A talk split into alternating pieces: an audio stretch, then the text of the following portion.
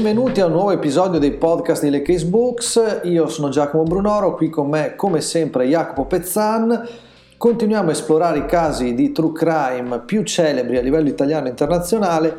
Oggi parliamo di quello che è stato definito il mostro di Terrazzo, ovvero Gianfranco Stevanin.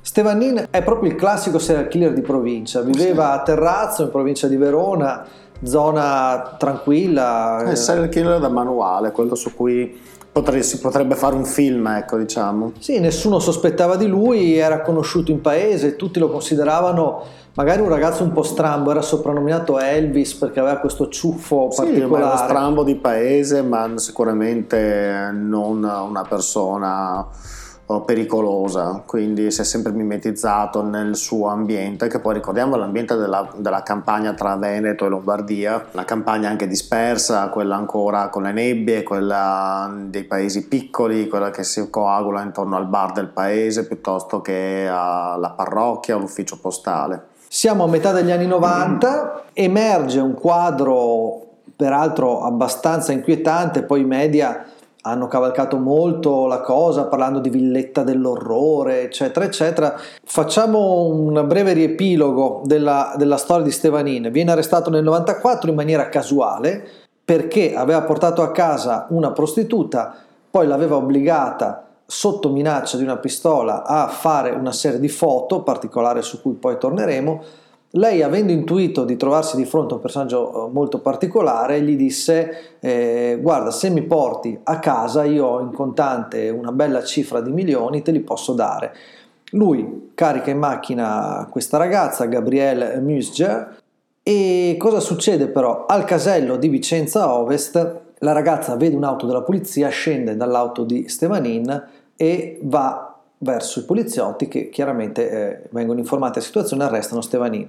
Sembrerebbe un normalissimo episodio, chiamiamolo così, di violenza eh, senza grandi ripercussioni. Un tentativo di estorsione. Sì, sì, un piccolo fatto di cronaca locale, se non che pochi mesi dopo iniziano a spuntare fuori cadaveri prima da un campo che confina con la proprietà di, sì, di Stevanin e poi invece dal, dai terreni di Stevanin. Ecco perché parlavamo di villetta dell'orrore. In tutto i cadaveri saranno 5 e per questi verrà condannato poi ai 5 ergastoli di Stevanin più si parla di un'altra donna che eh, è scomparsa, di cui non si è mai trovato il cadavere, ma abbiamo le foto. Eh, ma esatto, è quello il problema di, quando hai accennato alle foto. In realtà sono spuntate delle foto, diverse foto, aveva una collezione di decine, centinaia di foto e alcune di queste ragazze che si trovano, i soggetti di queste fotografie in posizioni eh, sessualmente esplicite,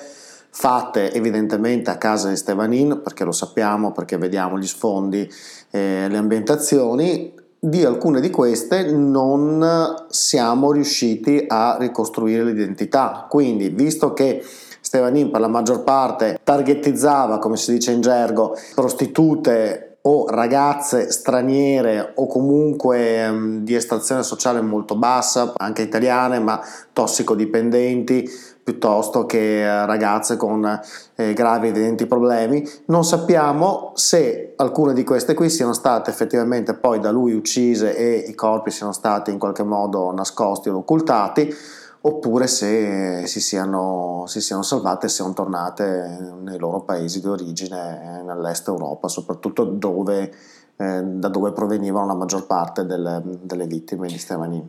Infatti una delle vittime di Stevanin è a tutt'oggi sconosciuta, noi sappiamo che l'ha uccisa perché lui aveva conservato delle foto post mortem, quindi ancora più macabre, però non si è riusciti ad arrivare a un'identificazione. Questo aspetto peraltro eh, fa anche capire come poi le cose, eh, noi siamo abituati a leggere, questo l'abbiamo ripetuto altre volte, ma è bene secondo me sottolinearlo, no? Il fatto che ci sia il misterioso serial killer. Beh, eh, quando la polizia andò a fare la prima perquisizione a casa di Stevanin, dopo i fatti per cui venne arrestato, non trovò l'archivio fotografico di Stevanin perché sì. non andò a perquisire il casotto che c'era a fianco, che era un po' attrezzi, sì. esatto, sua, il suo nido del ragno, chiamiamolo così. E quindi non è che lui avesse chissà che eh, mentalità, di sicurezza. O... sì, o ci fosse una fine intelligenza, semplicemente questo conservava le sue foto e anche qui potremmo aprire eh, un discorso, cioè rendiamoci conto, le foto bisognava stamparle, bisognava sì. o comunque acquistare una Polaroid, adesso capite sì, anche sì. il livello di pericolosità di, di un'operazione del, che un'operazione del genere comporta. E parliamo di una persona che viveva con la madre, su questo poi magari torneremo, e che faceva una vita normale. Quando venne arrestato, e questa è un'analogia con il caso di Dahmer, non era attiva neppure un'indagine sulle morti che eh, lo riguardavano, nel senso che la polizia ignorava completamente che anche queste ragazze fossero scomparse e questo particolare peraltro ha deposto a sfavore di Stevanin perché dimostrava che lui scegliesse le sue vittime con una precisa strategia, nel senso che forse non sarà stato il più intelligente del paese, ma era astuto, aveva, Scaltro, sì, sicuro, aveva sì. una tattica, come dicevi tu. Aveva capito che puntare una ragazza, una prostituta dell'est, rendeva tutto molto più facile, perché comunque non ci sarebbe stata una famiglia che andava dai carabinieri a dichiarare la scomparsa di qualcuno, non ci sarebbe stato un gruppo di amici magari intorno a una certa persona che si insospettiva perché una certa ragazza non si faceva più viva, quindi e effettivamente come sono andate le cose, le cose le hanno dato anche ragione, i fatti, le, queste ragazze potevano scomparire completamente nel nulla e, e sparire. Quello che inquieta poi è la strategia difensiva adottata da Stevanini, ancora una volta non capiamo se è un pazzo, se fa il pazzo, se è uno stupido o no, perché lui ha ripetuto con un candore agghiacciante, se si vanno a, rileggere le, eh, le deposizioni, che sì, in effetti queste ragazze erano morte, ma non era colpa sua, erano solo giochi erotici finiti male, tutto sommato lui non ne aveva responsabilità, sono cose che succedono, cioè un tono veramente come se un bambino che dice sì stavo giocando con le formiche, ho schiacciato la formica ed è morta. Questo è particolarmente inquietante, però non gli venne riconosciuta l'infermità mentale, proprio perché la polizia e soprattutto poi gli inquirenti intravide un disegno in quello che faceva, esatto. una strategia specifica. E quindi eh, dissero no, un momento, qui non possiamo parlare di infermità Capa- mentale. Di, di una persona incapace di intendere, di volere tu andavi a cercarti delle specifiche tipologie di persone perché sapevi che così facendo non si sarebbe messo in moto tutto il tam tam delle ricerche. Stevanin che tra l'altro è eh, tornato da poco agli onori della cronaca perché eh, ha fatto domanda di eh, scarcerazione o comunque di libertà eh, condizionata.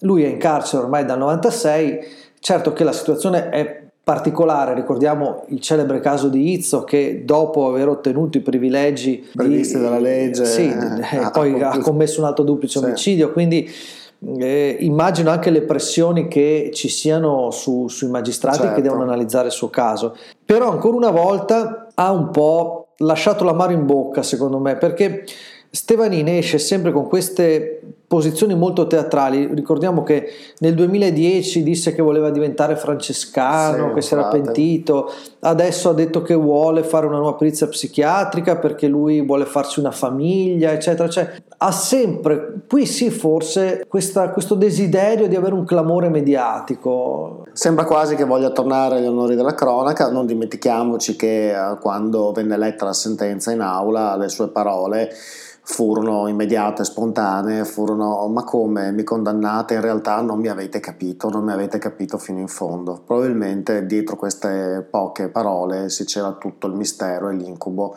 di una mente come la sua. C'è poi un ultimo particolare che secondo me è molto interessante e che poi magari gli psicologi analizzeranno, hanno già analizzato, ovvero il rapporto eh, malato a mio avviso, con la madre. Stevanin eh, adesso se ne è uscito con questa cosa del voglio sposarmi, voglio fare una famiglia. Ricordiamo che la madre è morta nel 2018, quindi relativamente da poco. Fino a quel momento non aveva mai detto niente del genere e anzi c'è una dichiarazione del suo avvocato inquietante che dice io stavo face- parlando con eh, Stevanini in carcere, era un colloquio che stavamo preparando al processo, lui era vestito normale, in tuta come sempre, a un certo punto si è bloccato, si è alzato, guarda scusami devo andare a cambiarmi perché fra poco viene mia madre a parlare. E è andato a mettersi la giacca, la cravatta, la camicia, a mettersi in ordine perché doveva parlare con la mamma. Anche qui, eh, mamma che peraltro non ha mai preso posizioni pubbliche, ma ha sempre difeso, tra virgolette, il figlio. Ora, c'è da capire se questo rapporto, eh, forse morboso, tra madre e figlio, che vivevano come un tutt'uno in questa campagna veneta un po' dimenticata, non sia alla base di un disagio per questo ragazzo. Ma sì, certamente, perché è sicuramente difficile da credere che qualcuno possa portare a casa delle persone, fare quello che ha fatto, sotterrarle, c'è tutto un lavoro anche dietro, poi il, mettere qualcuno in un sacco, trasportarlo, sotterrarlo in un campo, tutto questo senza essere mai visto da nessuno che vive con lui o nelle proprietà intorno. Quindi si è sempre eh, adombrata un po' la, possibilità che oltre a questo serial killer mostruoso della campagna tra, Lombard- tra Lombardia e Veneto ci potesse essere anche una piccola comunità degli orrori. E eh, questo rapporto malato inevitabilmente fa venire alla mente un po' Psycho, il film di Alfred Hitchcock in cui c'è questo ragazzo solo con la madre che poi lui uccide, eh, ma naturalmente noi non lo sappiamo, non lo vediamo, e che incarna questo ruolo di serial killer malato, disperso, in quella che poi per molti aspetti è una realtà simile a quella delle campagne eh, nostrane, ovvero quella della grande campagna americana che eh, a volte è davvero inquietante. Grazie per aver ascoltato questo podcast. Vi ricordo che trovate tutti i nostri titoli, libri, ebook e audiolibri nei principali store digitali italiani e internazionali e l'Acase Books è attiva in tutti i principali social network. Il nostro sito di riferimento è www.lacasebooks.com. Ciao!